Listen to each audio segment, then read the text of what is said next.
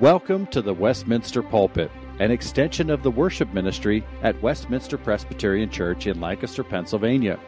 Please contact us for permission before reproducing this message in any format, and may this sermon nurture your life in a meaningful way as we proclaim our Savior. We now join our senior pastor, Dr. Chris Walker. But I uh, encourage you to take your Bibles and turn to Ephesians chapter 1. And if you've been with us, you know that we've spent the past month looking at this long and glorious sentence, 12 verses, in which Paul has praised God for giving his people every spiritual blessing in the heavenly places in Christ Jesus, involving the whole Godhead, in which God the Father planned our salvation, and Christ the Son accomplished that plan so that we could have every spiritual blessing in union with Him. And, and God the Holy Spirit applied salvation to us, dwelling in us and bringing us into union with Christ.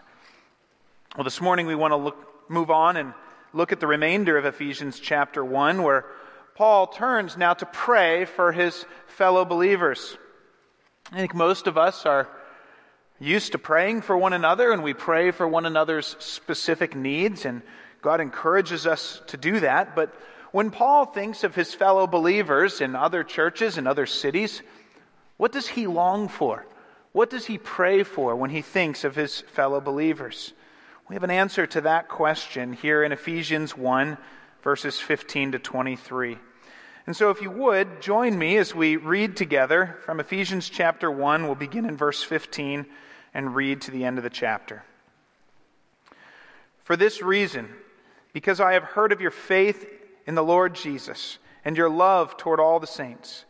I do not cease to give thanks for you, remembering you in my prayers, that the God of our Lord Jesus Christ, the Father of glory, may give you a spirit of wisdom and of revelation in the knowledge of him, having the eyes of your hearts enlightened, that you may know what is the hope to which he has called you, what are the riches of his glorious inheritance in the saints and what is the immeasurable greatness of his power toward us who believe?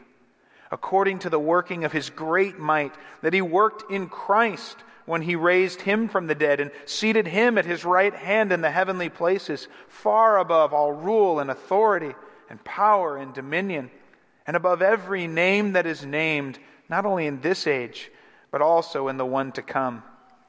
And he put all things under his feet, and he gave him as head over all things to the church, which is his body, the fullness of him who fills all in all. God, how we thank you for your word which you've given to us. And I pray that this Spirit of God, this Spirit of wisdom and revelation, would be at work in our hearts this morning to give us an understanding of your word, to give us a growing knowledge of God and of the salvation that you have worked for us. We pray this in Christ's name. Amen.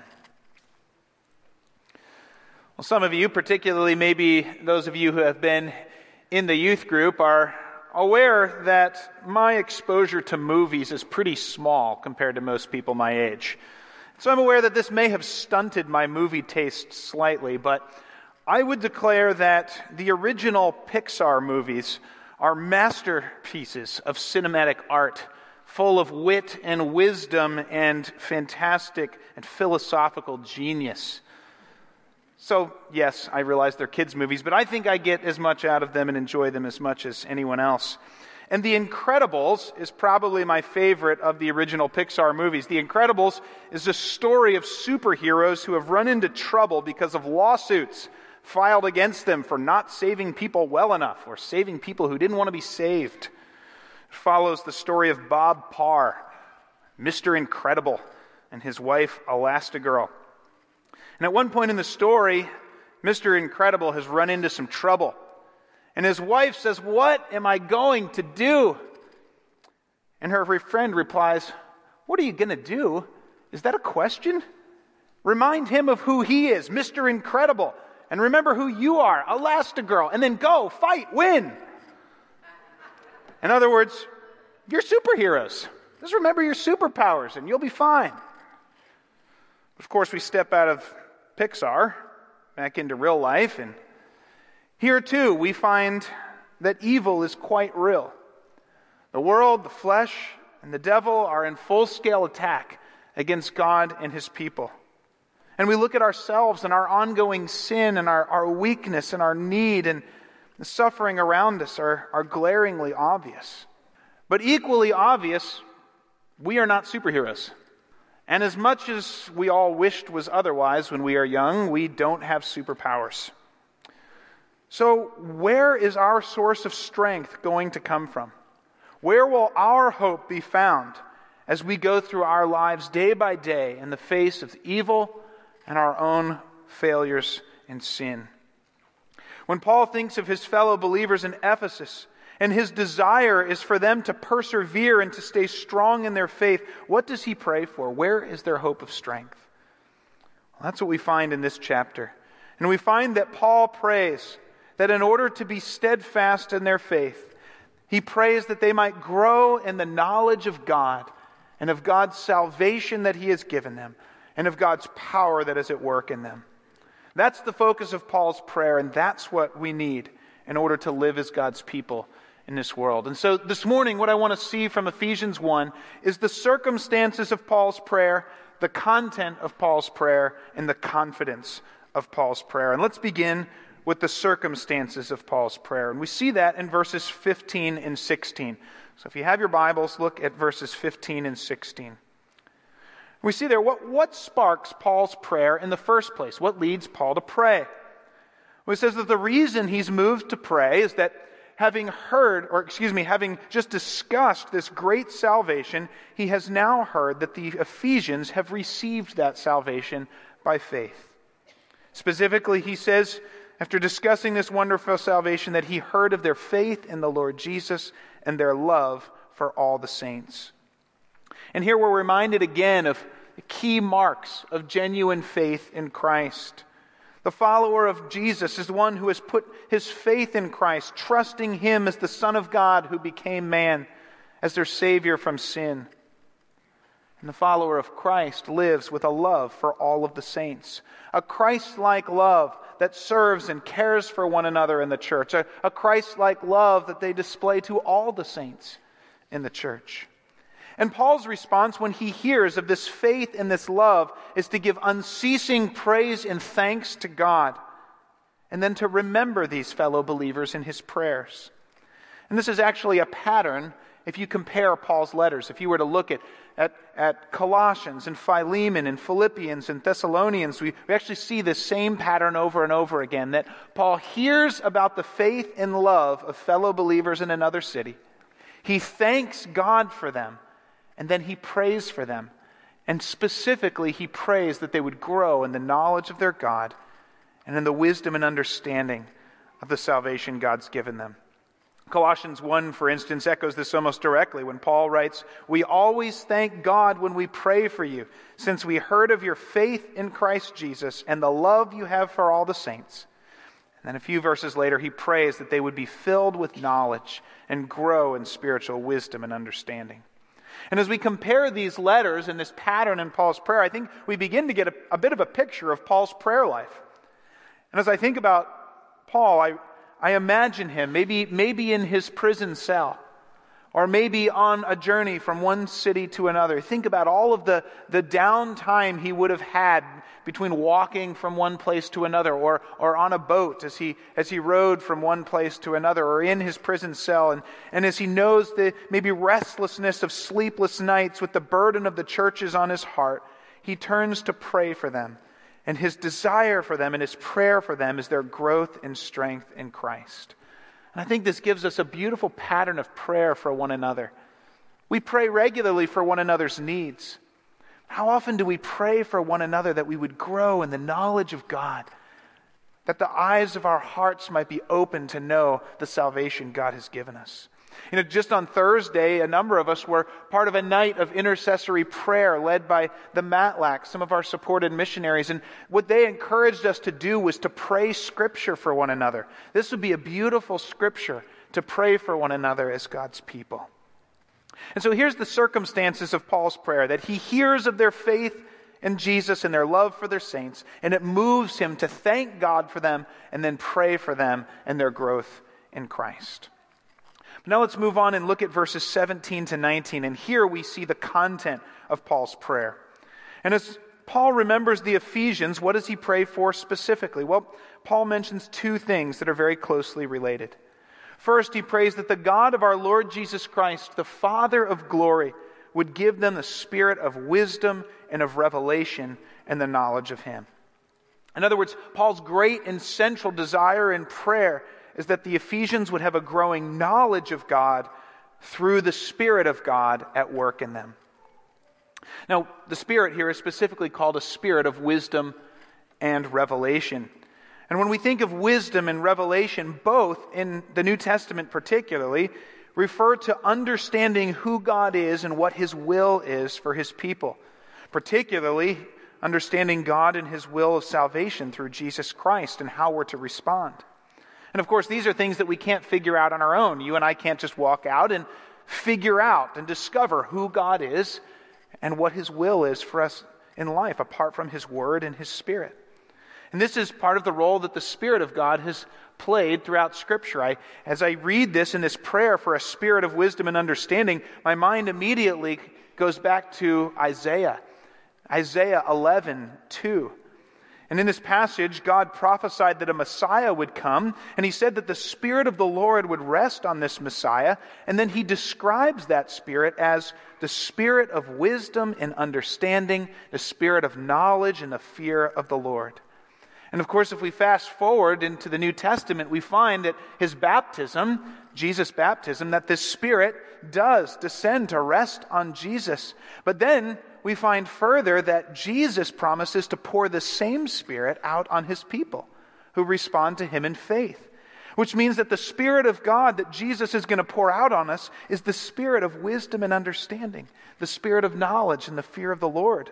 Such that Paul can say in 1 Corinthians 2 that we have wisdom from God because the Spirit who searches the things of God has revealed them to us freely.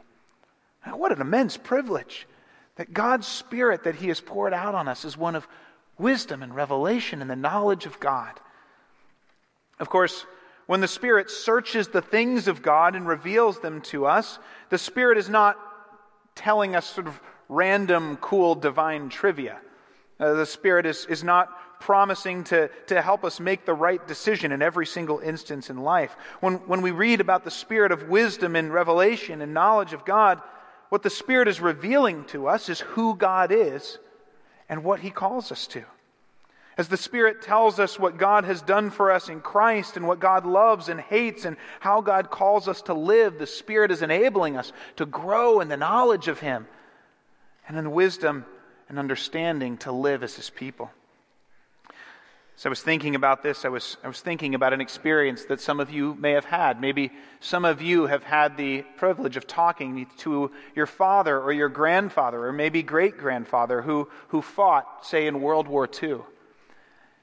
And if you were to sit with this maybe father or grandfather or great grandfather and they were to talk about stories from their World War II days, what I hear so many people say is, you know, I never really knew all that about my grandfather.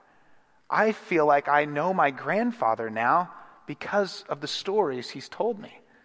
Because when we hear the stories about what our grandfather did fighting in World War II, we don't just get facts about this thing he did or that thing he did. We actually get to know our grandfather, what, what happened to him, and who he was, and what he suffered or what he was part of. And in a similar way, as the Spirit of God brings us to God and unfolds to us all that God has done for us in Christ and all that God loves and hates, we are actually growing not just in knowledge of facts, but in the knowledge of God Himself and who He is. And that is our highest privilege. Of course, we might say, well, I can sit on the floor and listen to my grandfather and stories about World War II, but how does the Spirit reveal God to me? How does the Spirit reveal to me the knowledge of God? Well, it's largely through prayer and His Word. Harry Ironside is one of the former pastors of Moody Church in Chicago. And Ironside shares a story from early in his days of ministry of going to visit a man in his congregation in the hospital who was dying of tuberculosis. And this elderly man could barely speak above a whisper. But when Harry Ironside came in, he said to him, Young man, sit down a little and let us talk of the things of God. And he proceeded to open his Bible and explain passage after passage, teaching truths that Ironside had never seen or appreciated before. And astounded, Ironside said to him after a time, Where did you get these things? Can you give me a book that will teach me these things? Can you tell me what seminary you went to that you learned these things? To which the old man replied, My dear young man, I learned these things on my knees in a mud floor of a sod cottage in Northern Ireland. There, with my open Bible before me, I used to kneel for hours at a time and ask the Spirit of God to reveal Christ to my soul and to open the Word to my heart. And He taught me more on my knees on that mud floor than I could have ever learned in any seminary in the world. isn't that the truth? That if we come to the Lord through prayer with His Word, His Spirit of wisdom and understanding, the Spirit of God, the knowledge of God, promises to reveal more of Him to us. But of course, there's no shortcuts to this. When we hear this, we think, oh, well, maybe there's a, a, quick YouTube video, or maybe there's an app that I could, could access the knowledge of God here. But that's not the case. For the knowledge of our God is found in time spent on our knees with our Bibles open, praying that the Spirit of wisdom and revelation would give us the knowledge of God. And so often we doubt that, or we dabble in it and feel like we haven't gotten enough payoff from it, or we just get distracted from it. But this was Paul's great prayer for the Ephesians that they would grow in their knowledge of God that is given to them by the Spirit of God. And if we would grow in that knowledge, there is not one thing we can just, hey, take five minutes to do. It is a lifetime of engagement with the Word of God through prayer. And Pastor Sinclair Ferguson argues that when we look at Scripture, a lot of times we want to come away from a sermon with a quick, good, practical application, a simple directive that we can kind of go and put to practice in life. But he says Paul saw to the heart of the need of the Ephesians. It wasn't a quick life directive. What they needed was to have the eyes of their hearts enlightened to know God. Because to know who God is and what He has done for us will always be the one thing we need more than anything else, no matter what challenge we are facing in life. Are we facing grief and loss? Well, then to know who God is and what He has done for us is our greatest comfort. Are we facing long term chronic pain or suffering? to know who God is and what He has guaranteed to us in Christ, what is coming one day, is the one thing we need. Are we facing our sin and our failures? Are we facing the sins of others against us? Are we facing material need or the mundanity of the daily grind? To know who God is and what He has given to us in Christ and what He has promised to us and who we are by union with Jesus is the one thing that will help us and ground us and give us hope. That is spirit given wisdom and understanding and the knowledge of God. And that's what Paul prays for for his Ephesian believers. Well, then in verse 18, Paul goes even further. He, he explains, maybe with more detail, what this knowledge of God looks like. Paul prays that the eyes of the Ephesians' hearts might be enlightened. And of course, the eyes of our hearts refer to our ability to see and to understand spiritual truths. And he prays that we might be able to understand these truths, that we might fully understand the salvation that God has given us. Particularly, he says, Paul prays that we might know the hope to which God has called us. As most of you know, the, the word hope in the Bible doesn't refer to a, a wish, as if I kind of hope this happens. In Scripture, the word hope refers to something that is guaranteed because of a promise that God has made. Hope, as Hebrews said, is the confidence or the assurance of what we have not yet seen because we know that God has secured it for us in Christ. And so the hope to which God has called us is the promise of living in fellowship with God forever. accepted by Him with our sins forgiven for Christ's sake. The promise of living with Him where we are made perfectly holy and every tear is wiped away. And when, and when we have this hope, we are grounded in what Christ has done for us. And it is typically when this hope begins to fade in the face of the lures and temptations of the world or the discouragements of life that we begin to be shaken. And so Paul prays that the Ephesians might know the hope to which they're called. Then Paul prays that they might know the riches of his glorious inheritance. If the hope to which we are called is a prayer for the assurance of what will be ours in Christ, the riches of his glorious inheritance is a prayer that we might know the extent of the blessings that are given to us in Christ.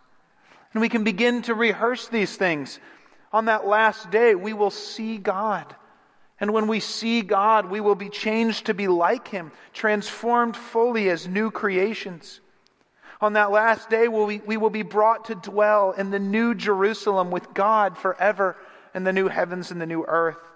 We will be made co heirs with Christ in the kingdom of God, ruling with Him over creation. We will have the joy of joining with all creatures to give praise and honor and worship to Him. Think of the riches of the inheritance that we have. And once again, this knowledge is exactly what we need to stand firm.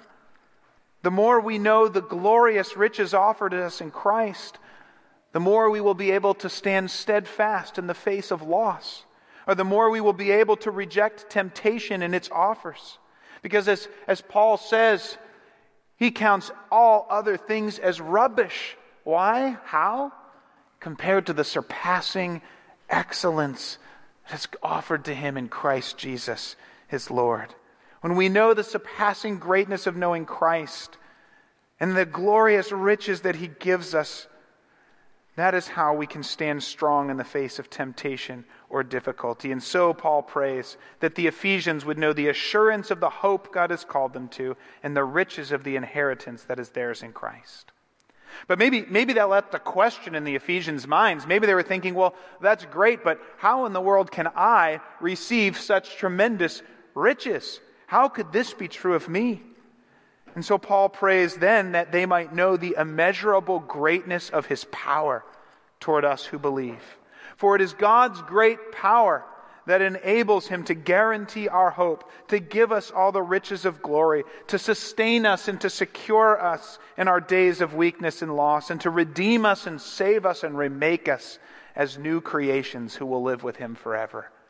It is God's power that grounds our confidence and our security in him. And so, this is what Paul prays for. And as I think about applying this to our lives, there's no way for me to know what everyone in our congregation is going through. Students and young adults, adults, I don't know what all you are facing. But I do know this whatever you are facing, for each thing, it is God's great power. It is the knowledge of God and the hope and the glorious riches He offers us in Christ that is what we need to hold us fast in whatever we are facing. So that's the content of Paul's prayer for his fellow believers. Well, let's end then by looking at verses 20 to 23. And here, Paul ends by explaining the confidence of his prayer. And if we were to summarize it all in one word, we can say this What gives Paul confidence in his prayer for his fellow believers? It is Christ. Christ is the confidence of Paul's prayer. In these final verses, Paul lifts up Christ as the demonstration of the power of God and the source of the power of God at work in his people. First, Paul has just prayed that the Ephesians might know the immeasurable greatness of his power toward us who believe. But how can we understand how great this power is? Well, Paul says we can see God's power at work in the life of Christ. You see that there in verses 19 and 20. His immeasurable greatness of his power at work or toward us who believe according to the working of his great might that he worked in Christ. And so when we see God's power at work in Christ, that shows us the power of God. And Paul says we see the power of God at work in raising Christ from the dead, in bringing him back to life from the grave and transforming Christ's earthly body into a spiritual and immortal body so that resurrection power was at work in him. Not only did he raise Christ from the dead, though, he also seated him in the heavenly places. And this isn't just a matter of raising Christ into the clouds, it's a matter of enthroning him at his right hand, fulfilling the vision of Psalm 110, where the Lord said to my Lord, Sit at my right hand until I make your enemies your footstool. And not only has God's power raised up Christ and enthroned him, but then the power of God has given to Christ the name that is above every name, authority over every rule, above angels and demons, above Satan himself as the ruler of all creation in this age and the age to come. That's the power of God at work.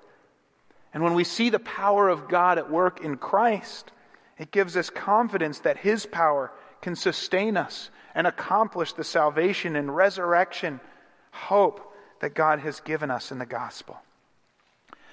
But then I want you to see verses 22 and 23. These are incredibly significant verses. Because here we find out that God did not just show his power in Christ, God did not just seat Christ at his right hand, but having exalted Christ, God then gave this exalted Jesus to us to the church, to be our head. What a privilege that God would, would take this exalted Jesus and give him to the church as its head so that we as the church are his body, joined to him and connected to him as our leader and our king.